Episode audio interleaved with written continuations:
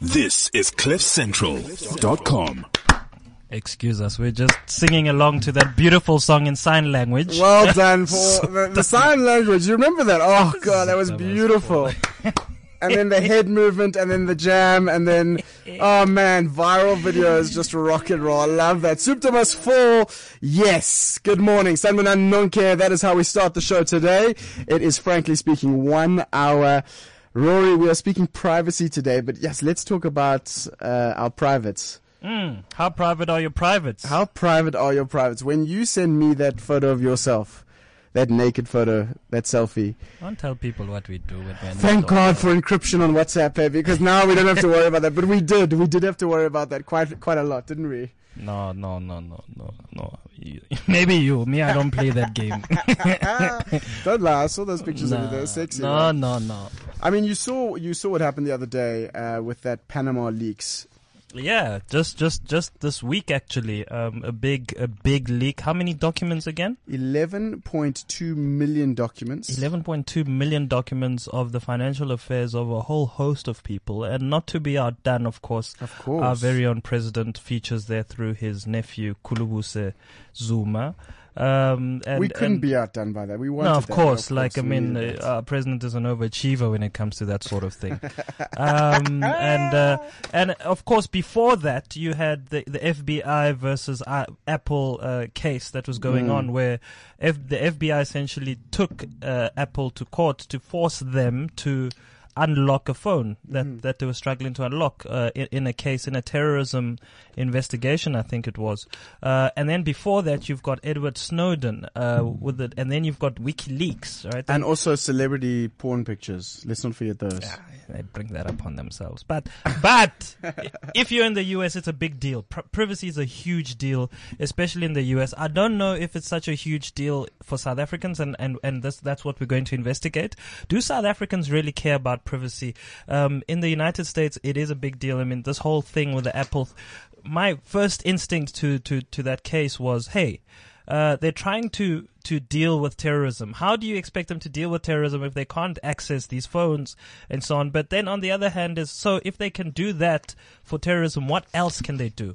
And how and and how safe are you ultimately? And and that's the premise for the show today. Absolutely. I think we're going to be talking about private security as well as state security. We're going to speak to someone at the Right to Know campaign about uh, state surveillance. Uh, how much uh, surveillance should the state have over you, and how much, uh, you know, how much, I suppose, how many eyes should we have on the state?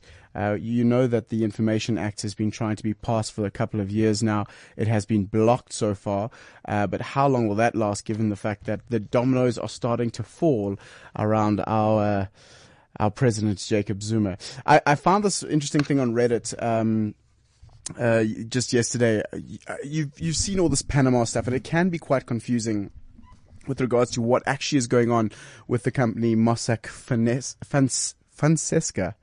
Fonseca, Fonseca. Very hard to pronounce. And uh, I found a really cool thing on Reddit talking about this whole thing being explained by a five-year-old. So here, here is exactly what this debacle of 11.2 million documents actually means. When you get a quarter, you put it in a piggy bank. The piggy bank is on a shelf in your closet. Your mom knows this and she checks on it every once in a while. So she knows when you put more money in or you spend it. Now one day you might decide, I don't want my mommy to look at my money. So you go over to Johnny's house with an extra piggy bank that you're going to keep in his room. You write your name on it and put it in his closet. Johnny's mom is always very busy, so she never has time to check on his piggy bank. So you can keep yours there and it will stay a secret. Now, all the kids in the neighborhood think this is a good idea as well. And everyone goes to Johnny's house with extra piggy banks. And now Johnny's closet is full of piggy banks from everyone in the neighborhood. One day, Johnny's mom comes home and sees all the piggy banks. She gets very mad and calls everyone's parents to let them know. Uh, now, not everyone did this for a bad reason. Eric's older brother always steals from his piggy bank, so he just wanted to get a better hiding spot. Timmy wanted to save up to buy his mom a birthday present without her knowing, and Sammy just did it because he thought it was fun. But many kids did it for a bad reason. Zuma. Uh, Jacob was Jacob. His name is Jacob. In this example, Jacob was stealing people's lunch money and didn't want his parents to figure it out. Michael was stealing money from his mom's purse. Fat Bobby's parents put him on a diet and didn't want them to figure out when he was buying candy. Now in real life, many very important people were just caught hiding their piggy banks at Johnny's house in Panama.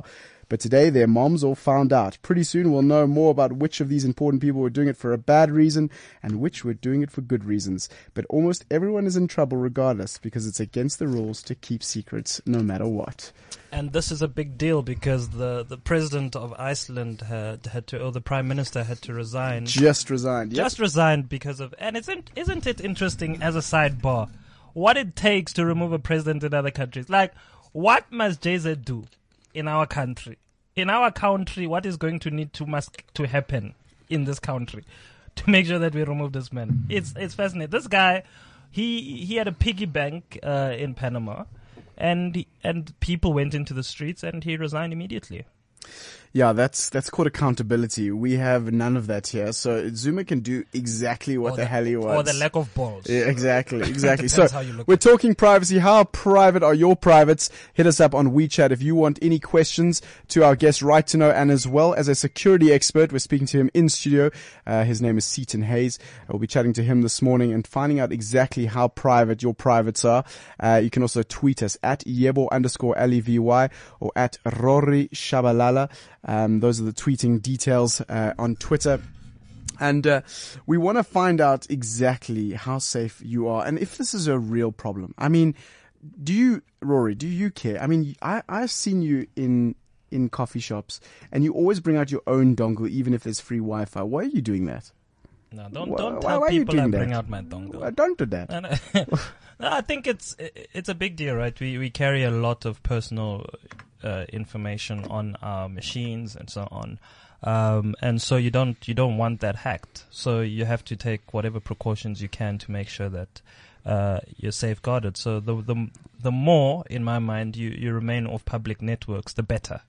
On the other hand, you you are the type of guy that says, ah, if you're gonna hack me, hack me. Who cares? Yeah, I don't. I mean, I don't have much to hide. That's the problem. I wish I Who did. said I've got a, a lot to hide? I I, don't have a lot to hide. think I you got just don't to want. hide. You I got just something to like hide. my privates I need to knew remain private. I knew it. My You private needs to to hide. remain private. Let's bring Seaton Hayes into the conversation. Seaton, good morning to you.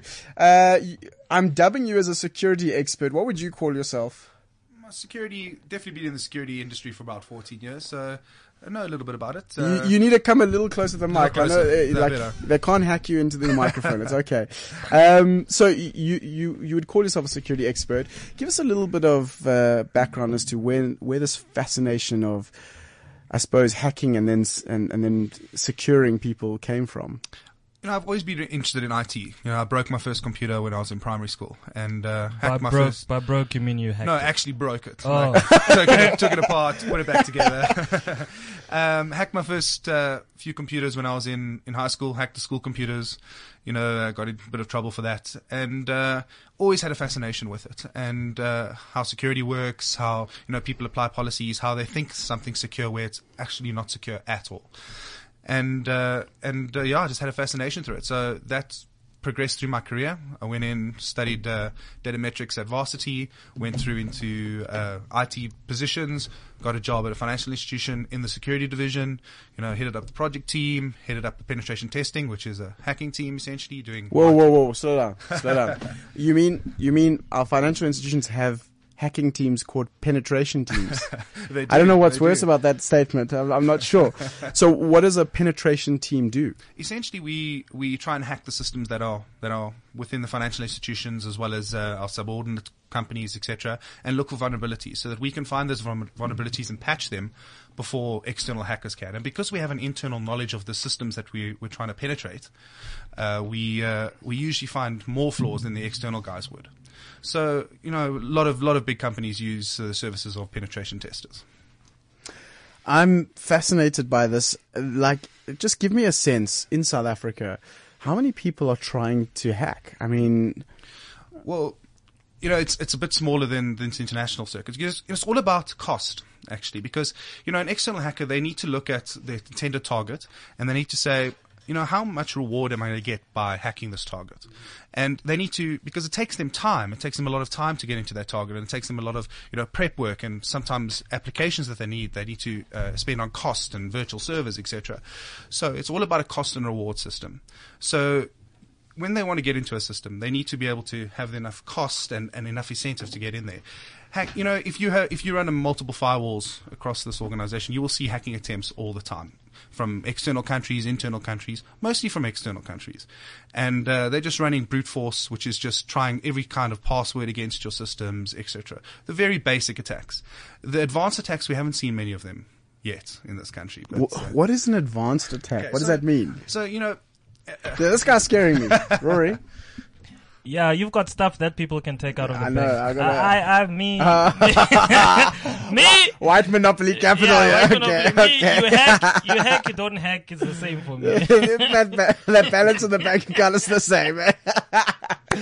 All right. What is an advanced attack, Seaton? Well, let's start with the basic attack. A basic attack is uh, essentially like a phishing attack, where multiple mails are sent to multiple clients asking for username and passwords for banking environments or for Facebook or for Twitter passwords, and they use that information to hack your accounts, essentially.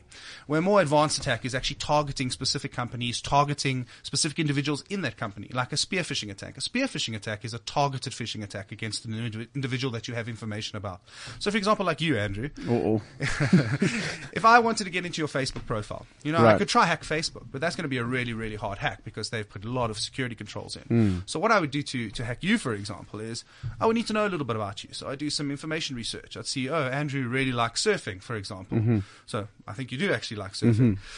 So I would target a specific email or or some kind of alert to you offering you a website or a promotion on a surfing application. And I'd ask you to log into it. Essentially, I'd ask you to create an account, maybe with your email address and password. Now, just because the password's blanked out on the screen doesn't mean I don't have access to it because I control that website. Mm-hmm. So usually people use the same email address and password for that site as they do for their everything. Facebook or Twitter. Absolutely Hopefully everything. not your banking account. Yeah, yeah. Andrew, Everything. that everything right. else. So I oh, would use that, crikey. that information to log onto your Facebook and I could obtain additional information, like, for example, your address and all that kind of stuff. Because I'm trying to get your ID number and all that type of stuff so that I can, you know, pretend to be you on the call center or, or something like that so I can get additional information. So I'd use Facebook and I'd log into Twitter and I'd try and pull as much information as I can to be able to, to bypass any security controls later on in time, which is quite scary. Seaton, is it all driven by your login details? Is there are they are they is that the the way that generally most of us get hacked? Is just through typical login details Well- and giving those away? in this country, it's phishing. Phishing uh, usually gets the most most attacks, most viability because users in this country aren't as security aware as other countries. So the phishing attacks are still very very prevalent in this country, and they, they still work. So so until such time as uh, you know the the population is.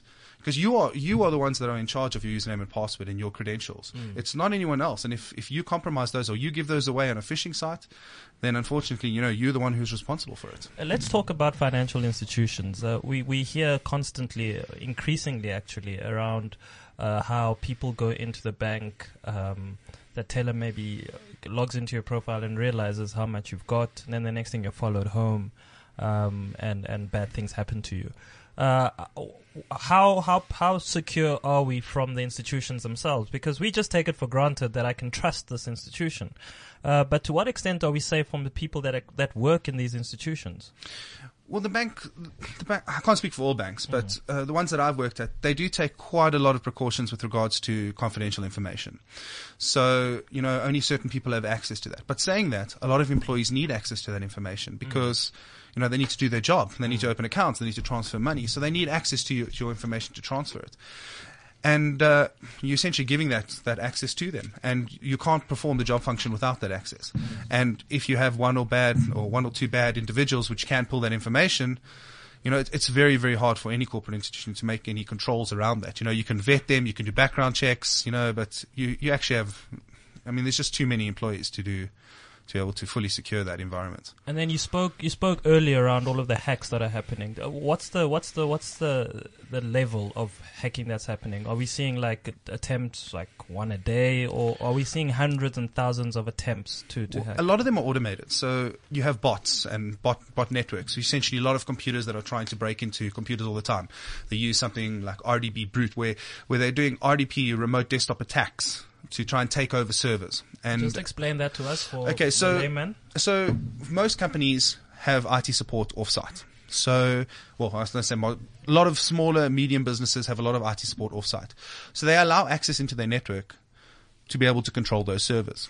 And those that that is specific is called RDP, remote desktop. So remote desktop protocol. And uh, there's a lot of RDP brute forcing going on. So essentially, if you've got a username and password on your server which is very weak, that RDP brute force will, will find it. And they'll be able to log onto your server and they'll be able to do all kinds of things. Use your server as a platform to launch additional attacks, alternatively try and pull information off, or, you know, or, or some of the, the latest ones we've seen is, uh, like, I don't know if you know what the Locky virus is. Locky virus is the virus that came by email, popped on your machine, and they would encrypt all your files. Oh wow, Yeah, so And then, then you'd have to pay bitcoins a to ransom. get it. Oh wow, really? Bitcoins, Yeah, clever. yeah. So I think the the latest one is like one or two bitcoins. So what's that? 12,000, 13,000 rand? oh really? Yeah, so it's quite Two expensive. bitcoins is thirteen I thousand. think so. Uh, I would have to, you'd have to check that. You Oh my to check that for me. Uh, if you thought that you were tuned into Tech Central, you're not. You're actually tuned into Frankly Speaking. Now, let's ask the real important question, Seaton. How do I get an American Netflix account? well, I believe that you know Telly is up and running again. Yes, you don't. Awesome. Um, okay, so our information is is it feels like quite easily accessible. Am I am I right? Am I wrong? Like, So- I mean, if you really wanted to hack in and find t- what's it, steal my identity. How long do you think that that would take you as an individual who who worked for a financial institution, who was a professional at this? Uh, like, give me a sense of what that's gonna. I think for you it would be a little bit easier, Andrew. And the reason is, is that, um, well, there's two reasons. One is you've got a public profile. Right. So a lot of your information is freely accessible. The second thing is I know you personally. So Oh, that's I a have problem. a lot. that's a real problem. so, so I know a lot of information about you. So for you specifically, it would take me much less time than it would for, for Rory, for example. But, you know, Alright, alright, alright. What are you doing right now? You think just because you're black you can't be found online because there's so many of you? No, no, no, no, Rory, no, Rory. Um, okay, so that's um, that's a little scary.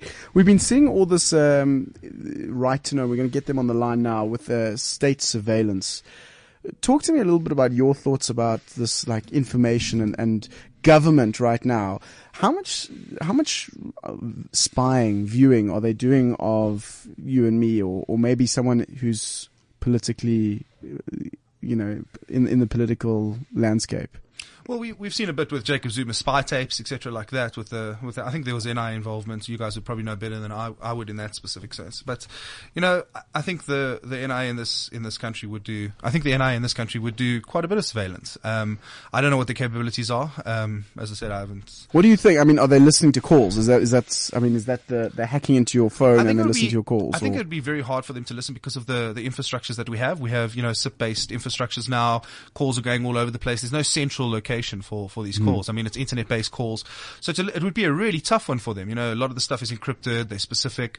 So, yeah, I mean, in the old days where Telkom was the only service provider, sure, I think they, they, they would have had a, a feed into there. But, you know, it's also about volume. There's so much volume of calls. You know, you'd need some kind of automated system to be able to listen in, you know, a lot like the States do, where you listen in for keywords and stuff in mm-hmm. those conversations. I mean, you take a look at, for example, this Panama thing. That's 2.6 terabytes of information. That is so much information that they had to mm. use automated systems and indexing and all kinds of stuff to be able to mm. pull the information out. It's just so, such a lot of data. And I think listening in is, it really comes down to what systems you have to listen in onto those calls. So you need to look for keywords because you can't listen to every call. I mean, it's, it's practically impossible.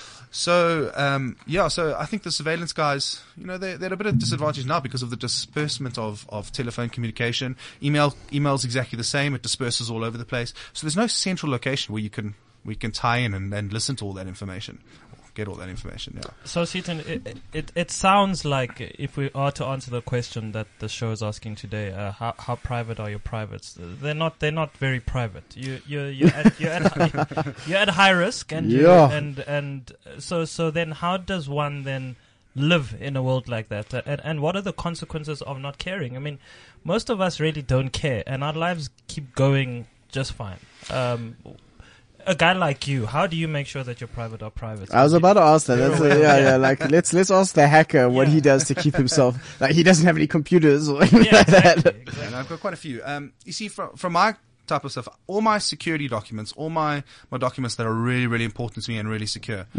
I store off-site in encrypted storage. It's it's always been that way, and I've always stored it. All the stuff that I, I don't really mind, my personal documents, stuff like that. When I say personal documents, not my ID number, my hmm. copies of the ID, that will all go into personal storage. But all of that other stuff that's that I don't mind if anyone reads, you know, that that I'll I'll just treat like normal. The stuff I don't mind putting on Facebook in the public profile, for example, that'll just be on my computer. But my secured stuff will be in secured storage. So What What, does that what mean? does that mean? Okay, yeah, I was so- gonna say like, geez, so- we. I feel like such a noob. Hey? I know nothing about this. So you know you, you gotta you gotta look. There's there's two ways about this. There's availability and then there's confidentiality. So for example, if your computer crashes, you want all your data back, right? Right. So what's the logical choice? Oh, we pop it on cloud storage. Great. So we use a Dropbox or any of that something. Dropbox does encrypt um, all the stuff, but can they read that data? Probably. They could probably at a push to read that data. So how secure is it? We actually don't know because we we, we don't know. We don't know how secure it is because we don't have access to all of their stuff. So when I say secured storage, I'm saying storage that I control.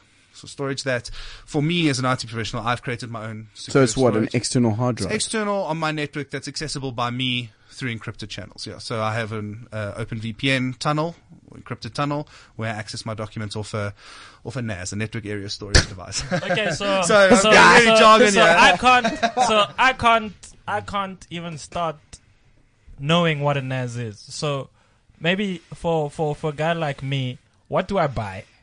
because There is- what is it that I buy to protect myself? the the best thing you A can filing cabinet.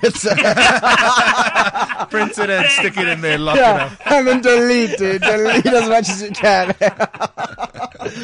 Um, the best thing you can buy, and I, I, it's such a cliche, but the best thing you can buy is knowledge.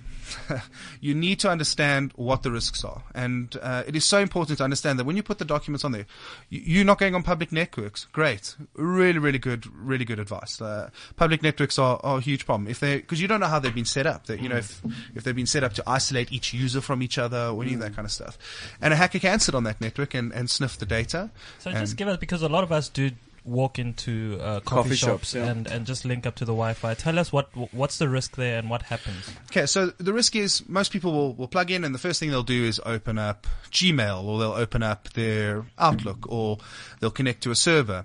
Now, if I'm sitting on that network and I have a sniffer going and I've, um, I don't want to go too technical, I've made it so that everyone goes through me so I can see all the data. Um, I can pull those passwords straight out of the streams. So I can, I can get your passwords for remote desktop, for your mail, for stuff like that. So, Wow. and I can use that information later on. You know, internet banking will be a bit different because there's additional uh, OTP and all that kind of stuff. You know, the one-time password, which is which is much harder. But your mail and stuff just flows across the network, so you can definitely pull that information out. So yeah, Andrew, don't go on public Andrew- networks. yes, I understand. You It's see, not that I have anything to is- hide. It's You've been asking me why I don't go onto public networks. That's my re- I, I haven't I been able to articulate it, but that's my reason. I really like free Wi-Fi. I really like free Wi-Fi though. So, so if uh, wait, let me ask you this, right? If I have my Gmail open already, right, and then I go on, so they can't. So I haven't accessed my password yet. Can they still pull it? They'd pull your cookie. And I know, I'm, you're gonna make me go What? technical here, right? You're gonna, you're make me go technical. So essentially with web, right? Why are they pulling my cookie? so they can penetrate you. They're penetrating me on my cookie. I mean, ITs are sick fucks. Eh? Excuse my language. They really are. I mean, cookies, floppies, stiffies, you know, penetration. Okay, yeah. Tell me. So essentially, when you log onto a website, the website needs to know who you are. So it gives you a cookie or a session cookie, and that cookie sits in your browser. And that every subsequent request you make to Gmail or anything passes that cookie across. And if I can grab that cookie, or if I can pull that out of the web requests, then I can put it into my browser, and then I look at you without logging on. Oh wow. But I'd have to I'd have to break the encryption because remember Gmail is behind HTTPS encryption. So you would get a very ugly message popping up on your screen saying your encryption's broken. It's best to say leave that. You know, Google pops up that thing saying your encryption is broken. Mm. Proceed or no proceed. Don't proceed. Don't proceed. So wait, okay, just uh, f- before we, we hit the right to know guys, because they're going to talk a little bit about state surveillance. Uh, tell me a little bit about how you know you spoke about keeping your data on a secure line, but let's talk a little bit about things that we can do as just Rory and Andrew here. Day to day activity. I'm going to go onto free Wi-Fi spaces. How do I how do I keep myself stay uh, keep my stuff safe? Be vigilant. Like as I said, that those Google warnings will come up on the Gmail stuff. You know, on on Outlook, there there will be warnings, and you just need to be vigilant. That if you see those warnings, they'll pop up. There'll be messages that pop up and say, hmm. you know, a big red cross, and say, and if you click proceed, then you're pretty much taking your risk into your own hands when you when you do stuff like that. Is it the same as like when they talk about an unsecured website, the lock at the top, and they'll say The lock, that's the SSL encryption. So essentially what happens is if, if like for Gmail, if I want to get your cookie, I need to break that lock. So I need to essentially give you my own lock, but my unlock is not trusted by your computer. So it'll come up with a massive big red cross. But if you proceed, then you're accepting my encryption to me. So I can see all the data that's flowing between there. It's it's very complicated, Andrew, and um, This is hectic, eh? yeah, but you know, it's it's all about the benefits. I'm, I'm going to sit at a public Wi-Fi as a hacker. What benefit am I going to get from that? You know, I'm going to sit there the whole day and try and what get username and password for for banking, but I still need your OTP anyway. So Right. so is there any massive benefit? I could be there for six seven days before I get anyone with banking details, and then I still need to break the OTP. Hmm. So is it really worth it? How important is your ID? I think that that's the one interesting thing that you spoke about now. Like, if if I get your ID details, am I good to go? Like, Well, ID dec- document is definitely one of them. Like, the, as as the banks get more secure, if they put in biometrics, all that kind of stuff to secure your identity within the banks, the next thing that's going to happen is the attackers are going to move to identity theft. Because it's all well and good. If you secure the banks fully, like with biometrics, pin, you know, at the bank, at the ATM, you go to the ATM, put in your card, biometric swipe, you know, it'll be almost impossible to break that type of authentication then all they'll do is they'll just step back and they'll go to Home Affairs, which will be the next next floor, and they'll get, you know, they'll clone your profile, and then they'll get a new bank card issued, or they'll get a, and and that's that's the way it's going to go, unfortunately. Seaton, let's move. Let's move this from personal now to sort of national. Um, we we we anonymous has become quite uh, quite uh, famous, or let's say popular, um, for what they do. Let's call it. They like to look at themselves as the white knights of uh, of of the internet and hacking. Um, to what extent are armies now starting to have um, sort of social media or internet uh, divisions to that, and, and what type of activities are we seeing them do? We heard of the hack, I think, of North Korea of their of their um, nuclear the Stuxnet nuclear virus, facilities. yeah. Yeah, the Stux the Stux thing. So so it seems like this has become sort of another layer of of of warfare. Uh, how advanced is that? And in, in South Africa, how how safe are we? Well, from state, ins- I- I have no idea how how far advanced our state institutions are. Um, you know, we can only look at the information that's been released, and uh, Stuxnet was a very very good. I mean, that was a very very advanced virus. That that did all kinds of stuff. That was, and so much so that it. And it would have cost a lot of money to produce that virus. So a lot of people think that it was actually state sanctioned virus. It was a targeted state sanctioned virus. But we don't know. It's conspiracy theories. But after looking at the code and the security research, it really does look that someone put a lot of time and money into that code. Um, from our from our local guys, um, I'm actually not sure what their capabilities are. Um, Yeah. The NIA guys, I have absolutely no idea. All right, let's uh, let's bring in uh, the Right to Know campaign guys. Uh, spokesperson on the line from Cape Town, Murray Hunter, joins us now. Um, Murray, good morning to you. You've uh, you've been doing a lot of work, Right to Know, about state surveillance, about information that the government can hold. Uh, we saw your latest campaign around the idea of state surveillance and, and the state surveying all of us. What's that about? Sure. Well, I think that when we talk about communication surveillance, we're talking about well, we're talking about many different things, but it's useful to look at two specific concepts, and the one is targeted surveillance, and the other is mass surveillance. So, targeted surveillance is when you yourself are identified as a uh, criminal or a troublemaker or a potential tremin- uh, terrorist or whatever, and you are put on a list and your communications is, is accepted. Mass surveillance is a more general system where lots of different people, potentially millions of people, entire sections of the population are uh, uh, subject to the same kind of general collection of their of their data. Uh, now, when we look at like what Edward Snowden blew the whistle on in the U.S., and uh, he was mainly exposing mass surveillance systems where general populations were having their vast amounts of their information collected uh, uh, online. In South Africa, we see hints that both of those things are happening. I mean, we, you know, um, one of the things that people are paying increasing attention to in South Africa is the fact that uh, uh, journalists, uh, whistleblowers, uh, uh, political activists, unionists, people who are kind of at the cold face of democracy are becoming increasingly concerned that their communications uh, is not secure. Um, and we, have got, I mean, this is this sounds like crazy man, conspiracy theory, tinfoil hat stuff. Uh, uh tinfoil hat stuff. Yeah, but but but it's actually, I mean, this is now this is a documented fact. Um, we have two cases where investigative journalists had their phones tapped using RICA. Um, you know, and which is a which is a huge, obviously a huge violation of their personal privacy. It's a huge violation of media freedom. So that would be the Sunday Times investigative journalists. They had their phones tapped, and that's a documented fact. Uh, the Mail and Guardian journalists who were investigating uh, um, the corruption case against uh, Jacob Zuma before he became president, they had their phones tapped, and this has now also come out in court records. So these are documented facts. Um, and this should be enough, really, for entire governments to topple, but, you know, that's not, that's not where we are as a country. That's fine. Um, so so that, that, that's where you see, in terms of targeted surveillance, those uh, capabilities are being used and abused in ways that are that are kind of undemocratic. Um, if you speak to any kind of political operator, whether they're uh, members of parliament, whether they may be members of the ANC, um, th- these are people who are actually really worried that their phone com- conversations are not secure. They're worried that they're being spied on, uh, uh, you know, in, in case they're sort of plotting to uh, uh, plotting against the president, in case they're seen as being unloyal to a certain faction. These are things you know these folks are really worried about. So that's it, that, that that's the targeted interception. But the other thing I wanted to talk about is mass surveillance, because in South Africa. Before before you get into mass surveillance, uh, so some of the things that you've highlighted, um, where there's targeted surveillance against people, we we recently heard of the Helen Suzman Foundation robbery. Um, can you just uh, tell us a little bit about what's that all about? Why why why is that so concerning? And just just explain what happened there and and why the Helen Suzman Foundation robbery uh, is, is, such an an interesting part of the surveillance thing.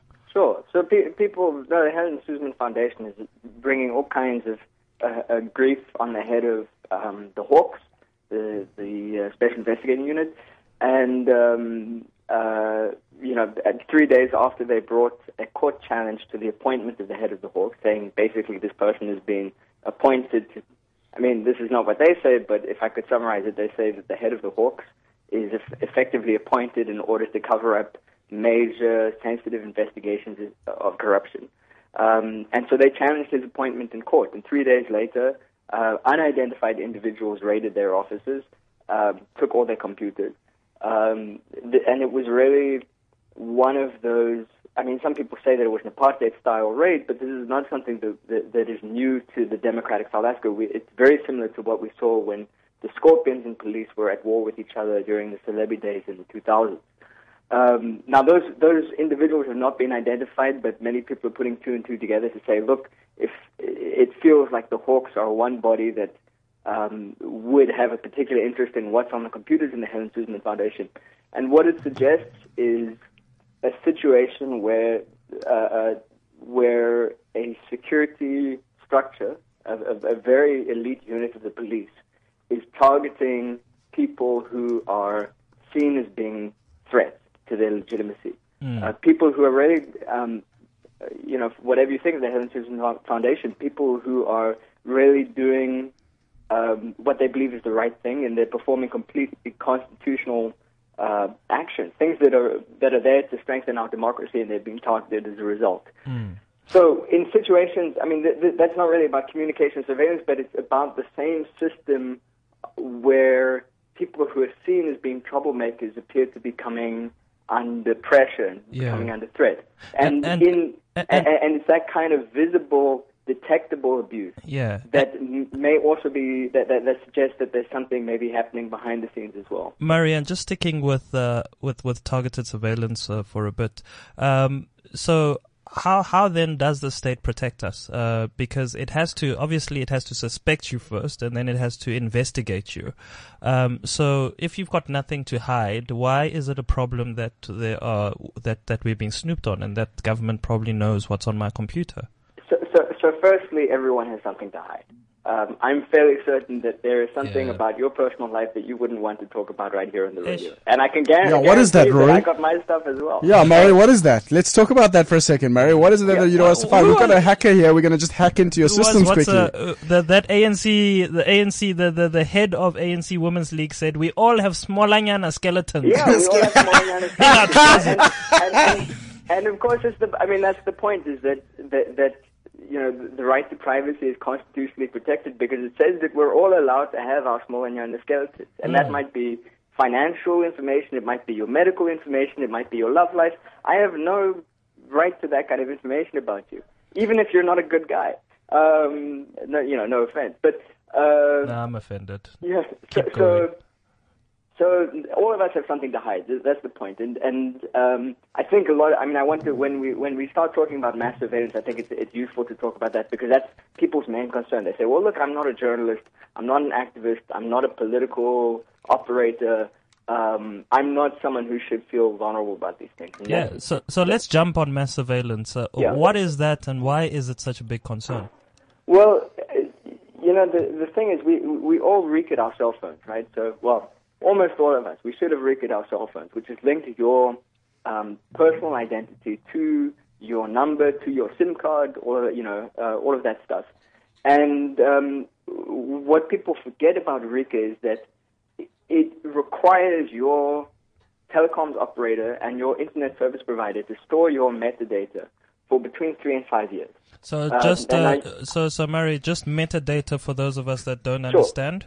So, so, so metadata is not the content of the communication, but it's the information about the communication. So instead of being the content of the message, it might be the identity of who sent it and who received it, the time they sent it and received it, the uh, their location, their you know the, the the device they were using, so on and so forth. Um, it might be the the subject line of the email, for instance, but not the content. Um, it, it would be your internet uh, uh, your your internet browser traffic and things like that. Um, so, so, so people say, well, look, that's not that's not the content of my communication. That's not th- th- that's not the sensitive stuff. But actually, uh, what we know from Snowden is that your metadata is actually very, very, very useful to people who are trying to build a profile of who you are, who you interact with, what you do, what your beliefs are, what your activities are, and also what your secrets are.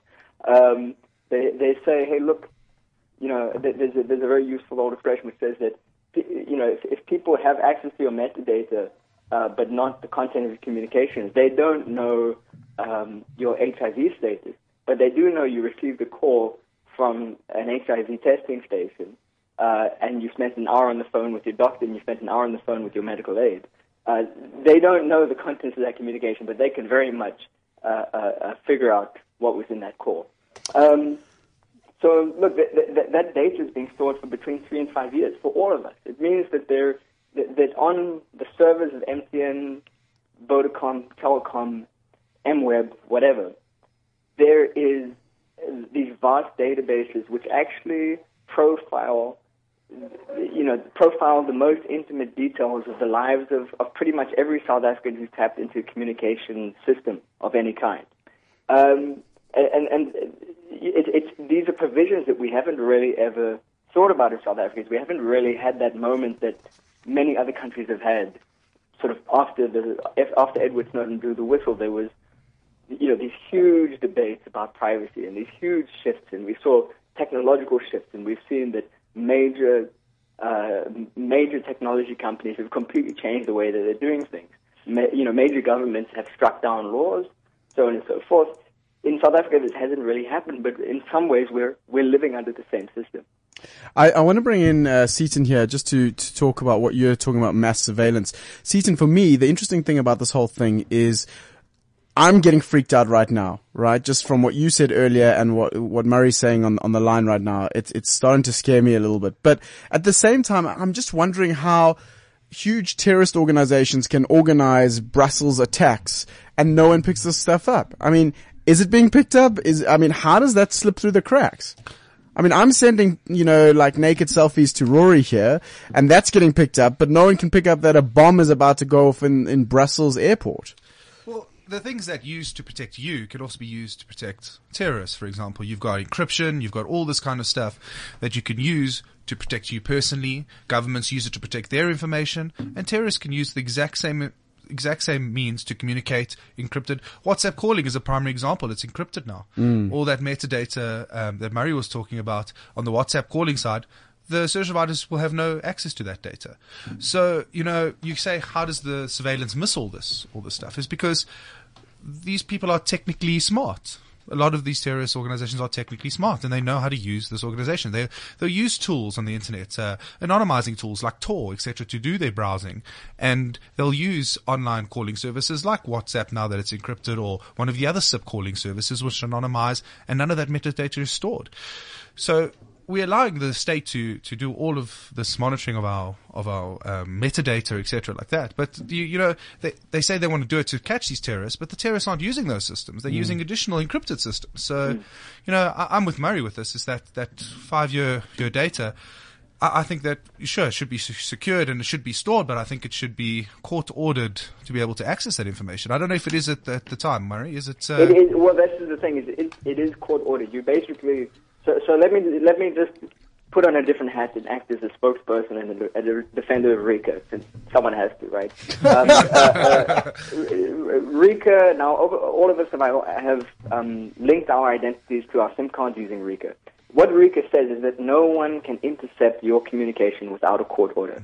Um, they go to there's a there's a special RICA judge that that uh, uh, police are supposed to go to um, in order to get a warrant, and then once they get that warrant, they must go to your communications provider, whether it's a whether it's a network operator or an internet service provider, and they'll say, "Here's a court order for so and so for their data, give it to us." Um, but but but but we've seen situations that show that that system is open to abuse. Now, th- th- those two cases I mentioned earlier, where investigative journalists had their phones tapped by the police at a time when they were investigating the police and prosecuting authorities for, for you know major major wrongdoing. They had their phones tapped using RICA. A judge signed those. A judge signed a warrant for those journalists' uh, uh, communications uh, uh, to, to surveil those communications. Now, in in in one case, what we saw is that the judge can be misled. What happens is is is what appears to have happened is that two rogue cops decided they wanted to tap the Sunday Times journalist phones, and they simply uh, they simply slipped their numbers into another affidavit to say, "Oh, we're investigating this chop shop in KZN. Here are the eight numbers of people that we need to tap to try to investigate." Oh wow! Um, Oh, and- wow. uh, so, so that's that's that's pretty naughty. But in in another case, at least one other case, we know that a judge knowingly signed off on a warrant to investigate a journalist, where they said, "Oh, you know, yes, he's a journalist, but he's also up to some other dodgy stuff, and we need to investigate." it." So so there's clearly that that court order is, is not uh, is not enough to protect people entirely. But when it comes to your metadata, so, so that's if uh, those situations I just described is when we want to intercept the communications directly. I want to hear it as it happens. I want to get the messages as they come. But there's also remember that your all of that data about you is stored for up to five years. If it's older than 90 days, I don't have to go to a RICA judge, a specialist judge. I can go to any magistrate and get that warrant. And the thing that is scary about that is that there are magistrates across the country who presumably are signing these warrants, and no one in the country can tell you how often they're doing it, um, uh, how many requests they get, how many they accept, how many they turn down, because no one is monitoring it. The Department of Justice cannot give you that information. Wow. Um, no one can give you that information. I can tell you because we've been try- trying for several years to find out. Um, but we, we're also so so that's already a problem. But we're also seeing signs that this data might be because once it's being stored, this data might be vulnerable to people accessing it w- without without a court order. We see reports that, uh, you know, in, in, in the Mail and Guardian last year that uh, uh, a cop or, uh, you know, basically law enforcement can go to members of, of the telecoms providers and just kind of uh, uh, uh, cage the data off of them, just like sort of, you know, charm it out of them without a court order. So that's already a problem. Uh, we see signs that, South, that, that, that, the South African government itself has the ability to intercept signals without going to the telecoms providers. So basically, getting around the RICA system and getting around your MTNs and your Vodacoms and getting access to those signals themselves. So we don't really know enough, but we do know that basically your data is not as secure as it should be. And that that raises the question about whether we should be storing that metadata at all. Sorry, going back like five minutes to what you just said, should we be storing that data at all? There's an argument to be said that you should only start storing the data once someone is suspected of a crime. Yeah. So you get a court order. What we have right now is that everyone has been having their information collected, whether they're suspected of doing anything wrong or not. Everyone in the country. Maybe it should be that if I want to collect your data, I must first get a court order for it to be stored to say this person is potentially up to something suspicious. Let's start storing his information and going and, and going through it and see if we can, you know, if we have a if we have a case. Guys, uh, just uh, bringing it back to personal, we are now in the age of the Internet of Things, and we're putting all sorts of things on our bodies and so on. Uh, Ooh, yes, Does, yeah. does that obviously then uh, increase the risk that eventually you are going to be hacked as an as a person? Your body is going to be hacked. Like, how far are we from that? Well, I know some of the guys, even locally here, the MWR guys and some of the other guys have hacked a few cars already. Um, so, you know, They've the hacked a few cars. well, they hacked the cars via the, the, I think it was the SD card in one of the cars, getting the, the ABS to lock up, etc. So, but it's not a remote hack. It was, it was locally. But so, you know, as we move into, into an environment where everything is interconnected, you know, your, your Fitbit connects to your phone and connects to, across to the internet. So I can pretty much know how many steps you've taken, you know, that day. That's big information. well, well, well, you know, if, if, maybe this is useful for people who wear those uh, kind of Apple watches and other smart watches.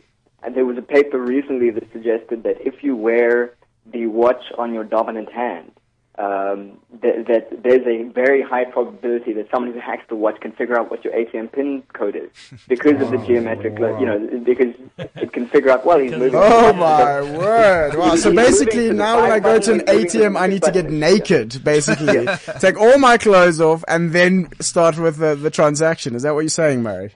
That is exactly what I'm saying. Murray, aren't you concerned about your personal safety and in terms of of hacking? I mean, you you you're the spokesperson for Right to Know campaign. Surely, I mean, this conversation is being recorded right now. Well, yeah, yeah, we're on the radio, right? This conversation is being recorded. Oh, that's a good point. We are we are recording it. Wow, technology is so intense. well, this technology is intense. Eh? you have to get up pretty early in the morning to trick me like that. But um, look, I think I think that everyone should exercise reasonable caution. These are, you know, the, the, the, as I just said, the, the point about these systems is that actually some people may be vulner- more vulnerable than others, but we're all potentially opted into the system that that does make us vulnerable. So you need to exercise caution. I mean, in you know, we, we see that the fears of surveillance um, are becoming more and more of a feature of uh, activist organizations like the Right to Know and civil society organizations like the Helen Suzman Foundation. Uh, what you find is that when it comes to grassroots community organizations that Right to Know is working with, who are often involved in service delivery protests, they're often involved in, in, in very basic local government accountability questions, poor people's movements, those fears have been alive for a lot longer, going back years and years. Um, these fears about surveillance. So these are a feature of our lives, and you see that journalists as well are, having these fears. And the, and the truth is that there are two there are two possible options when you feel when you're worried about your communications and you're worried about surveillance. And the one is to close up completely. You you go underground. Uh, um, you, you hide under a rock because that's a very easy uh, that, that's a very easy response, and that's one of the reasons surveillance is such a threat. It's not just a threat to your privacy, but it's also a threat to your freedom of expression. Because people who feel like they're being watched feel less comfortable uh, uh, Expressing conducting stuff, themselves yeah. in a way that's open.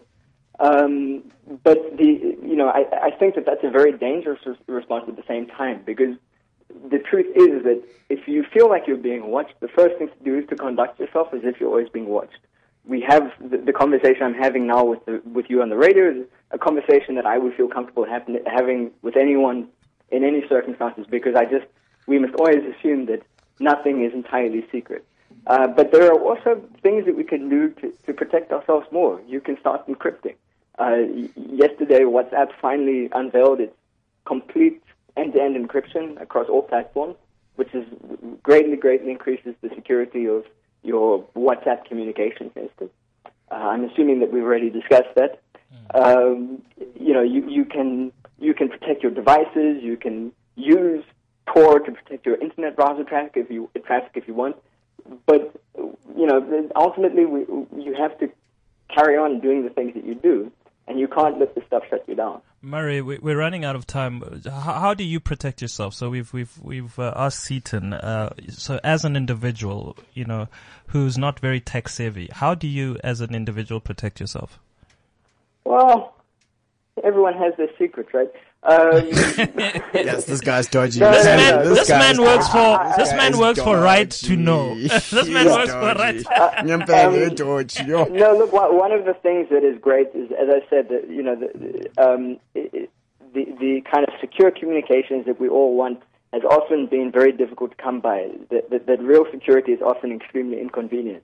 But as I said, one of the one of the great things is that uh, WhatsApp yesterday unveiled um, that it you know that it has finally implemented this end-to-end encryption, which means basically all messages and calls between people who have the most up-to-date version of WhatsApp um, are exchanging messages that are encrypted on one phone and only decrypted when it gets to you know to uh, to the other phone. It Means that even WhatsApp can't you know if they intercept your communications, they can't actually read the messages, uh, which adds a huge layer of extra security to people's communications, but doesn't come at any major inconvenience.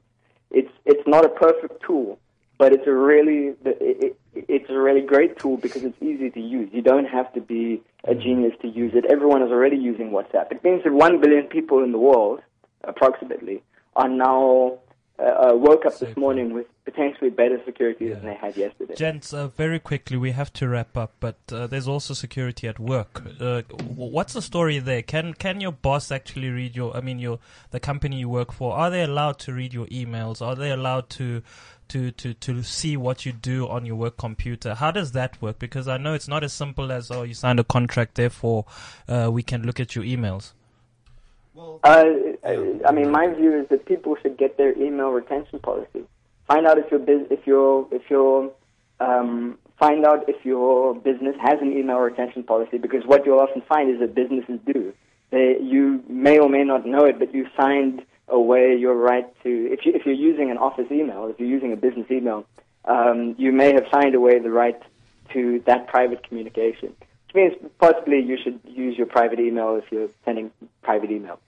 But if I'm if I'm tap, if I'm logging into Gmail using my work computer and it's my private Gmail, uh, uh, You, is that you, protected? I, I, maybe the technical experts will have to answer that one, but you should be covered. You should be covered 100%. If you, as long as you got that little lock and it's going through and you don't have any issues with it, then you should be 100% fine. Okay, so that's that's that's a lock in my web browser. Yeah, lock in the web browser, and uh, as long as as long as you got that, then you know you're 90% secure that that that that your personal email is going through securely.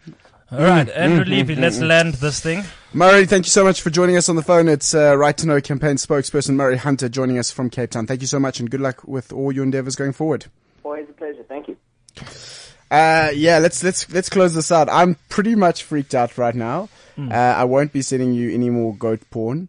Um, me and a goat, and you know, via anything because I'm stressed about The reason that. why they haven't hacked us is that, is that I haven't started sending you naked pics. yeah, you Like- know, it's true. They don't care about me too much. yeah, it's like true. uh, Okay, fair when, enough. Fair enough. But you know the interesting thing that I was just thinking about now when we're talking is that we are on radio and there's all this new voice encryption stuff. They could just record our voices, very easily done, and then just uh, re-change words, letters, and so on, and then they'll they'll hack you. Imagine that we're going into a world where just speaking is a big risk all on its own. eh? And uh, I saw the other day your your your your iPhone specifically has this fingerprint uh, thing. Uh, they've figured out how to basically create a, a copy of your fingerprint and, and, and basically break into it. You saw up? that the other day. What's wrong with you? that was like two years ago. Aye, aye, aye, aye, aye, aye, aye. Anyway, let's get out of here.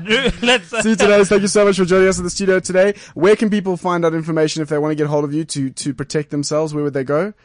Nowhere? Absolutely exactly. nowhere. Privacy guy, dude. Come on. I'm off the net. I'm, I'm, All right, he's out of here. He's off the radar. What can we do? Okay, fair enough. Thank you so much for joining us. You can check out the podcast, cliffcentral.com slash frankly speaking. How safe are your privates? Yo, hectic, hectic. Ciao, ciao. Have a good day. This is CliffCentral.com.